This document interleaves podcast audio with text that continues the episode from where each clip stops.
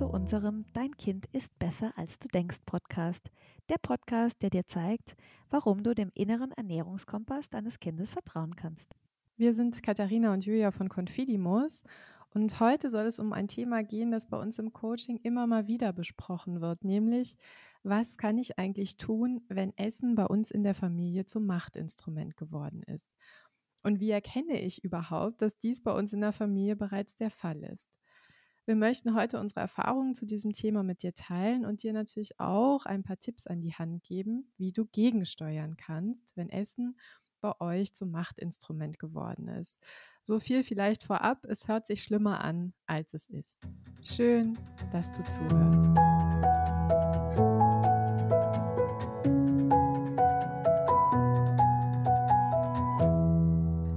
Katharina, wenn Essen zum Machtinstrument wird, das ist ja ein Thema, das viele Familien ähm, ja einfach oft beschäftigt. Ich glaube vorab, was ganz wichtig ist, ähm, Kinder verstehen ja sehr, sehr schnell, dass Essen und sozusagen die richtige Ernährung für uns Erwachsene in der Regel ein Riesenthema sind. Ne? Also wir legen ein großes Augenmerk darauf, was die Kinder wann essen. Und natürlich verstehen Kinder das sehr schnell und begreifen einfach auch sehr schnell, dass sie ja mit Essen äh, die Aufmerksamkeit auf sich ziehen können. Ne? Vielleicht vorab aber die Frage, wie erkenne ich denn jetzt als Mama oder Papa, ob Essen ein Machtinstrument geworden ist? Und liegt das Problem vielleicht auch da, dass ich als Mama oder Papa Essen selbst oft als Machtinstrument einsetze? Was meinst du? Ja, ich denke, das ist ein sehr, sehr gutes Stichwort jetzt zu Beginn, weil es ist ja in unserer ganzen Gesellschaft eigentlich verankert, dass wir Essen als Erwachsene in Bezug auf die Kinder als Machtinstrument einsetzen. Also jetzt ist immer die Frage, gut, Machtinstrument ist ein großer Begriff, ja. aber es geht ja schon damit los, dass man quasi Kinder mit Essen besticht. Ne? Dass man sagt, wenn du jetzt das machst, dann kriegst du das. Wenn du das nicht machst, dann kriegst du das nicht. Und wir setzen quasi Essen ein, um Kinder zu einem bestimmten Verhalten zu bewegen. Und das kann man ja durchaus schon als Machtinstrument bezeichnen. Und dann übernehmen das natürlich die Kinder oft von uns. Das heißt, wir setzen das ein, um unsere Kinder zu manipulieren. Anders kann man es ja oft gar nicht sagen. Und dann setzen die Kinder Essen ein, um uns zu manipulieren. Also das, finde ich, ist schon mal ein ganz, ganz wichtiger Punkt, dass wir sagen können, die Kinder denken sich das nicht alleine aus, ne? sondern die sind sehr schlau und die lernen einfach ganz intuitiv von uns. Und dann kommt man natürlich ganz leicht in so einen Teufelskreis, in so eine Wechselwirkung. Ne? Wenn ich jetzt immer wieder zu meinem Kind sage, du hörst jetzt sofort auf, das und das zu tun, sonst bekommst du nachher den Nachtisch nicht. und dann ist es natürlich ganz schnell so, dass das Kind dann denkt so, ah, okay, wenn ich jetzt etwas möchte, dann arbeite ich irgendwie mit diesem Essen als Machtinstrument für meine Seite und dann nutze ich das für mich aus. Und da kennen wir natürlich ganz viele Beispiele, die das zeigen können, kommen wir gleich drauf. Aber ich denke, das ist erstmal so der wichtigste Punkt zum Start, dass wir für uns als Eltern realisieren, wir sind diejenigen, die Essen zum Machtthema machen und wir sind natürlich dann entsprechend auch die, die das wieder auflösen müssen. Und das können wir nicht von unseren Kindern erwarten, wenn wir es nicht selber auch tun. Ja, absolut. Ein ganz äh, wichtiger Punkt.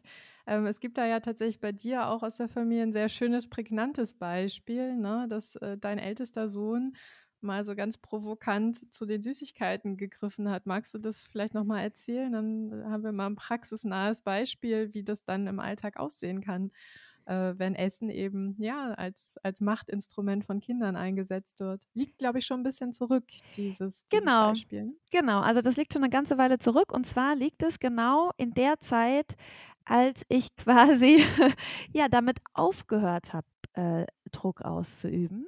Das mhm. heißt, wenn ich, wenn ich bei mir schaue, okay, wie habe ich Essen als Machtinstrument eingesetzt? Natürlich, wenn ich sage, ähm, du musst jetzt hier das Gemüse essen, ansonsten bekommst du nicht mehr von dem Nachschlag und ähnliches. Ne? Ähm, das heißt, dann hat er das natürlich ein Stück weit gelernt und Süßigkeiten waren eben dann auch entsprechend reglementiert. Und dann habe ich, das war eben so diese Zeit, wo ich diese Süßigkeiten schon quasi freigegeben habe, aber sich der Mechanismus noch nicht wirklich aufgelöst hatte. Das heißt, und dann war es so, dass ich, ich habe ähm, telefoniert. Der mhm. Vincent hat sich darüber geärgert, dass ich telefoniere und ähm, ich ihm meine Aufmerksamkeit nicht schenke. Und dann ist er eben ganz provozierend so, äh, zu den Süßigkeiten marschiert und hat dann da so, so reingegriffen, ne? noch so mit mich, mich so im Blick habend, so, hahaha, jetzt zeige ich es dir. Ähm, und das ist natürlich so ein ganz klares Zeichen gewesen. Ne? Ich habe das als Machtinstrument eingesetzt, er hat es als Machtinstrument eingesetzt. Und ja, das ähm, war dann natürlich ein Weg, das äh, aufzulösen. Ja, da fällt mir ein, auch äh, also aus der Kategorie sehr provozierend. Ich hatte kürzlich eine Familie im Coaching, die sich ja wirklich mit so einem Hilferuf an uns gewendet haben und gesagt haben, wir haben hier ein riesiges Problem mit unserem Kind am Esstisch. Ähm, war, glaube ich, viereinhalb Jahre alt, also noch relativ klein auch. Ähm, unser Kind hat gesagt, so, ab heute esse ich nichts Normales mehr. Weil die Eltern halt auch immer wieder, jetzt ist davon noch und ist davon mehr und davon nicht zu viel und so weiter. Also es gab viele Regeln, viel Kontrolle am Esstisch. Und das ist dann schon ja auch so eine, so eine sehr ja, prägnante Form der Rebellion, äh, zu sagen, so, und ab heute esse ich überhaupt nichts Normales mehr. Ich über, esse überhaupt nichts mehr von dem, was ihr äh, mir immer wieder sagt, was ich essen soll. Und das Spannende ist, ähm, er hat es tatsächlich durchgezogen. Also die Familie hat dann den Tisch gedeckt und er hat gesagt, ich will Süßigkeiten. So. Und ähm, das fand ich schon sehr spannend und wir kommen dann, ich komme auf das Beispiel, glaube ich, nachher nochmal zurück, wenn wir so darüber sprechen, wie kann ich das denn eigentlich auflösen, ne, wenn Essen zum Machtinstrument geworden ist. Ähm, ich habe aber noch ein anderes Beispiel einer Coaching-Familie, ähm, da war das tatsächlich sehr offensichtlich, dass Essen zum Machtinstrument geworden ist, weil ähm, ja das Kind äh, beispielsweise gesagt hat, ich möchte jetzt einen Joghurt essen. Und dann ist die Mutter zum Kühlschrank, hat den Joghurt aufgemacht, hingestellt. Und in dem Moment sagt das Kind, ach nö, ich möchte doch keinen Joghurt, ich möchte ein Brot. und da ist man natürlich als Mutter schon beim ersten Mal schon so leicht verärgert und denkt sich, naja gut, okay, dann stelle ich den Joghurt halt wieder in den Kühlschrank und schmiere jetzt ein Brot. Und äh, dann stellt die Mutter das Brot vors Kind und sagt, ah, ich habe es mir doch anders überlegt, ich hätte gern Pfannkuchen. Und dann, ähm, ja, dann äh, glaube ich, kann jeder nachvollziehen, der uns jetzt zuhört, was das so mit einem macht innerlich. Ne? Und ähm, da haben wir sozusagen auch im Verlauf des Coachings sehr schnell dann natürlich gesehen, das ist ja auch völlig offensichtlich, dass Essen da auch schon so, ein, so zu so einem Machtinstrument geworden ist. Ne? Darf ich dann noch mal kurz äh, einhaken zu diesem ja. ähm, Machtinstrument, weil ähm, das würde ich schon gerne auch noch mal kurz thematisieren in puncto Essstörungen und auch in puncto Anorexie, weil das natürlich oft so ist, also ich will es auf keinen Fall verallgemeinern, weil es da die unterschiedlichsten Gründe dafür gibt. Aber es ist natürlich auch oft so, dass Kinder, die jetzt eine Anorexie entwickeln, magersüchtig werden, dass die sehr viel Druck vorher empfunden haben, das Gefühl hatten, es wird sehr viel Kontrolle über mich ausgeübt und ich fühle mich in dieser Kontrolle, die auf mir lastet, ohnmächtig, also quasi ohne Macht. Das ist ja schon im Wort inbegriffen. Und wenn, wenn diese Kinder dann sagen, oder Jugendlichen, jungen Erwachsenen, so, jetzt hole ich mir die Macht zurück, indem ich über meinen Körper entscheide und ich entscheide jetzt nichts zu essen, dann ist das natürlich auch ein ganz krasses Machtinstrument. Also natürlich nicht bewusst im Sinne von so und jetzt zeige ich es euch, sondern eher aus so einer, natürlich aus einer totalen Hilflosigkeit heraus. Aber es ist ja auch oft so, dass die, diese äh, jungen Menschen sich auch ohnmächtig fühlen, weil sie selber bei sich selbst so eine Kontrolle über sich selbst ausüben, sozusagen. Ähm, und egal wie man es in dem Moment dreht und was die, was die Hintergründe sind, dieses, dieser Punkt, Macht über den eigenen Körper zu haben, ist eben auch bei Essstörungen ein ganz wichtiger Punkt. Also das wollte ich einfach noch kurz aufgreifen. Bei uns in den Familien ist es ja immer nicht so eine eskalierte Situation oder nicht so eine dramatische Situation. Da geht es mehr so um diese, na, so Dinge, die ich jetzt gerade genannt habe, aber eben dieser, dieser Aspekt Macht in puncto Essstörungen äh, spielt eben schon auch eine wichtige Rolle.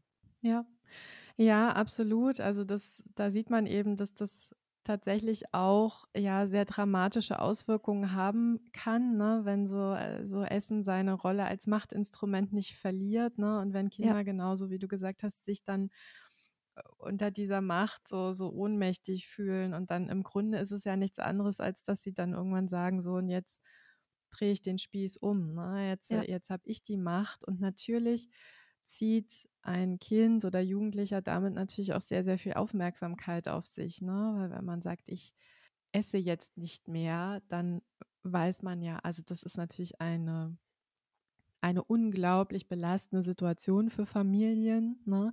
Das muss nicht so sein, aber das kann eben sozusagen ja diese Essstörung fördern, unterstützen. Ne? Ich glaube, in der Regel ist es so, also natürlich hat sozusagen Essen als Machtinstrument auch andere Nachteile, ne? wenn wir uns mal so der Frage widmen, warum ist das eigentlich problematisch, wenn Essen zu so einem Machtinstrument wird. Ne? Und da ist für mich immer so dieser Punkt, ja, diese Neutralität, dieser neutrale Blick auf Lebensmittel, der geht dabei ja total verloren, oder? Also Essen wird irgendwie so ein Mittel zum Zweck, um Aufmerksamkeit zu erzielen und diese körperlichen Signale, um die es ja eigentlich gehen soll, die Innensteuerung, die tritt dabei ja total in den Hintergrund, oder? Ganz genau. Also es geht ja in dem Moment überhaupt nicht mehr um Hunger und Sättigung. Also das ist ja vollkommen gelöst dann davon. Das spielt ja gar keine Rolle mehr. Diese inneren Signale und es treten einfach nur noch äußere Signale in den Vordergrund. Und vielleicht auch noch mal kurz als Ergänzung zu dem, um Aufmerksamkeit zu erzielen. Das wird ja bei uns oft so negativ verstanden im Sinne von, ach, musst du nicht beachten, das Kind, das möchte nur Aufmerksamkeit, so als Satz. Mhm. Dabei ist das ja ein Hilferuf, dass gerade Bedürfnisse nicht erfüllt sind. Ne? Also, dass man sagt, das Kind, dem fehlt vielleicht Geborgenheit, dem fehlt Harmonie, Liebe und, und, und. Und dann tut es Dinge, zeigt ein Verhalten, das so ein Hilferuf ist, so hey, ich wünsche mir davon mehr. Und dann tut man es quasi möglicherweise ab und sagt, ach, das will nur Aufmerksamkeit. Also das mhm. heißt, das ist einfach ein absolut legitimes Bedürfnis hinter dieser Aufmerksamkeitsforderung. Und das finde ich auch nochmal wichtig zu sehen, weil wenn man jetzt hm, sagt, ja, das Kind möchte ja nur Aufmerksamkeit und dann auch das Gefühl hat, jetzt gehe ich da dagegen, dann sind wir ja wieder in einem Macht, Kreislauf quasi gefangen. Und wenn man da schon hinschaut und sagt, okay, da ist wohl irgendwas, was meinem Kind fehlt, dann ist das ja schon ein sehr guter Ansatzpunkt, um diese Machtspirale quasi aufzubrechen. Und nur wenn die quasi gelöst ist, dann kann ja wieder ähm, das, was eigentlich zählt in puncto Ernährung, nämlich Hunger, Sättigung, Appetitbekömmlichkeit, erst dann kann das wieder in den Vordergrund treten. Ja.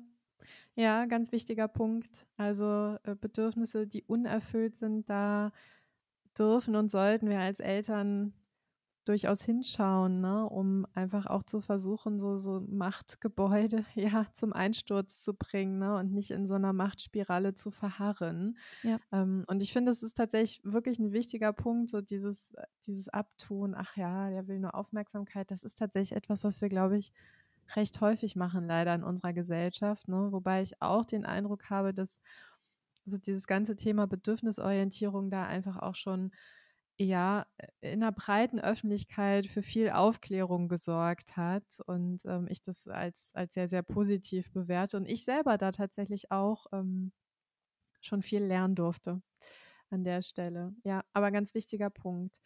Wenn wir jetzt zu der Frage kommen, was kann ich denn als Elternteil konkret tun. Also ich komme vielleicht nochmal zurück zu dem Beispiel meiner Coaching-Familie. Das Kind sagt, so, und ab heute esse ich gar nichts Normales mehr. Ich esse gar nichts Gesundes mehr. Dann sind wir als Eltern ja erstmal gefangen in so einer Ohnmacht, auch in so einer Hilflosigkeit. Ähm, da entstehen ganz viele Ängste. Wird mein Kind krank werden? Es wird überhaupt nicht mehr gut versorgt sein. Und ähm, ich kann das vielleicht mal auflösen. Ja, sehr gerne. ähm, wie, ähm, wie ich da die Familie begleitet habe an der Stelle. Ich habe nämlich tatsächlich gesagt, also der erste Schritt ist damit erstmal gelassen umzugehen. Ne? Also Gelassenheit ist unglaublich wichtig an dieser Stelle. Auch wenn man innerlich ganz viele Ängste hat, eine Ohnmacht empfindet, eine Hilflosigkeit empfindet.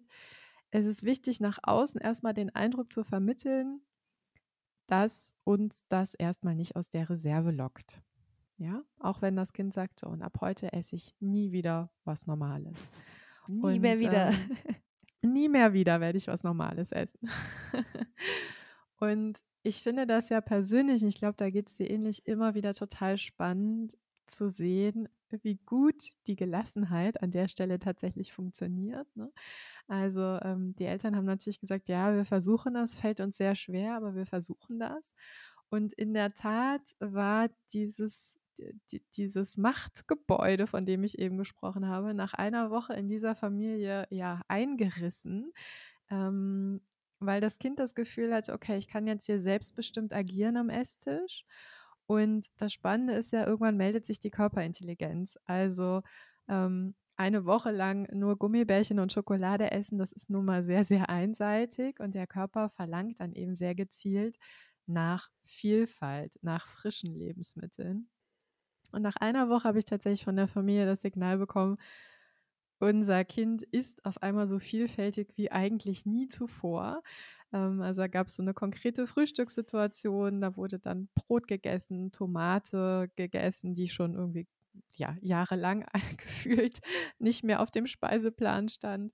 Ähm, Paprika, Ei, also auf einmal war da eine Vielfalt, die vorher nicht da war und erreicht hat die Familie das durch Gelassenheit. Sehr schönes Beispiel, ja. Genau, was können wir noch als Tipp mit an die Hand geben, wenn es darum geht, ähm, ja, das Essen seine Rolle als Machtinstrument verliert. Was würdest du sagen? Also ich denke, anknüpfend an das, was ich vorher schon gesagt habe, dass man selber nicht Essen als Machtinstrument nutzen sollte. Das heißt, wenn man damit angefangen hat, dann wäre es gut, damit nach Möglichkeit aufzuhören oder idealerweise gar nicht damit anzufangen. Ähm, die Bedürfnisse des Kindes versuchen wahrzunehmen. Und dann ist eben ja, wir haben es schon ein paar Mal gesagt, aber es ist und bleibt einfach ein wichtiger Punkt. Bei Essen Freude und Genuss in den Fokus rücken und nicht diesen Zwang und dieses harte und dieses dogmatische und ähm, ja, diese Kontrolle, sondern da wirklich ähm, versuchen, auch wenn man vielleicht das selber bei sich anders gelernt hat, dass die Kinder ja, ganz natürlich Essen mit was Positivem assoziieren. Und ja, dadurch das Essen eine, eine Leichtigkeit bekommt, dass es dann irgendwann sehr abwegig erscheint, dass man das als äh, Machtinstrument benutzen könnte, weil es einfach ganz anders besetzt ist, weil es einfach positiv besetzt ist und Spaß macht und man möglicherweise ja zusammen kocht und sich gemeinsam am äh, Familienesstisch äh, versammelt und ja, das einfach was schön besetztes ist. Ja, ja, das ist tatsächlich, das zieht sich, glaube ich, wirklich so wie so ein roter Faden auch durch unseren Podcast, ne? So dieser Aspekt Freude und Genuss am Esstisch, ne? Wir so in unserer Idealvorstellung ist es ja so, dass wir eine vielfältige Mahlzeit anbieten und die Familie kommt zusammen und es ist völlig unerheblich, wer von was wie viel ist, ob jemand überhaupt isst, ne? Sondern es geht darum, eine gemeinsame Zeit zu verbringen und natürlich sind gemeinsame Mahlzeiten total wichtig. Die haben ja auch eine ganz wichtige soziale Komponente, ne? aber dass man eben genau diese Aspekte wieder in den Vordergrund rückt und einfach mit Freude und Genuss ja das Essen zelebriert und sich über die gemeinsame Familienzeit freut. Ne? Ich weiß, das klingt, finde ich, in der Theorie immer leichter gesagt, ne, als es dann tatsächlich manchmal auch ist, weil natürlich, ich habe es schon gesagt, sind viele Ängste ähm, ja mit diesem Thema verbunden. Aber ich habe jetzt gerade auch wieder einer, äh, einer Mama gesagt, so, die sich auch gesorgt hat um das Essverhalten ihres Kindes im Sinne von, es ist gerade wieder sehr viel Süßes und so weiter. Und ist das richtig? Und ich mache mir einfach Sorgen, könnte mein Kind krank werden?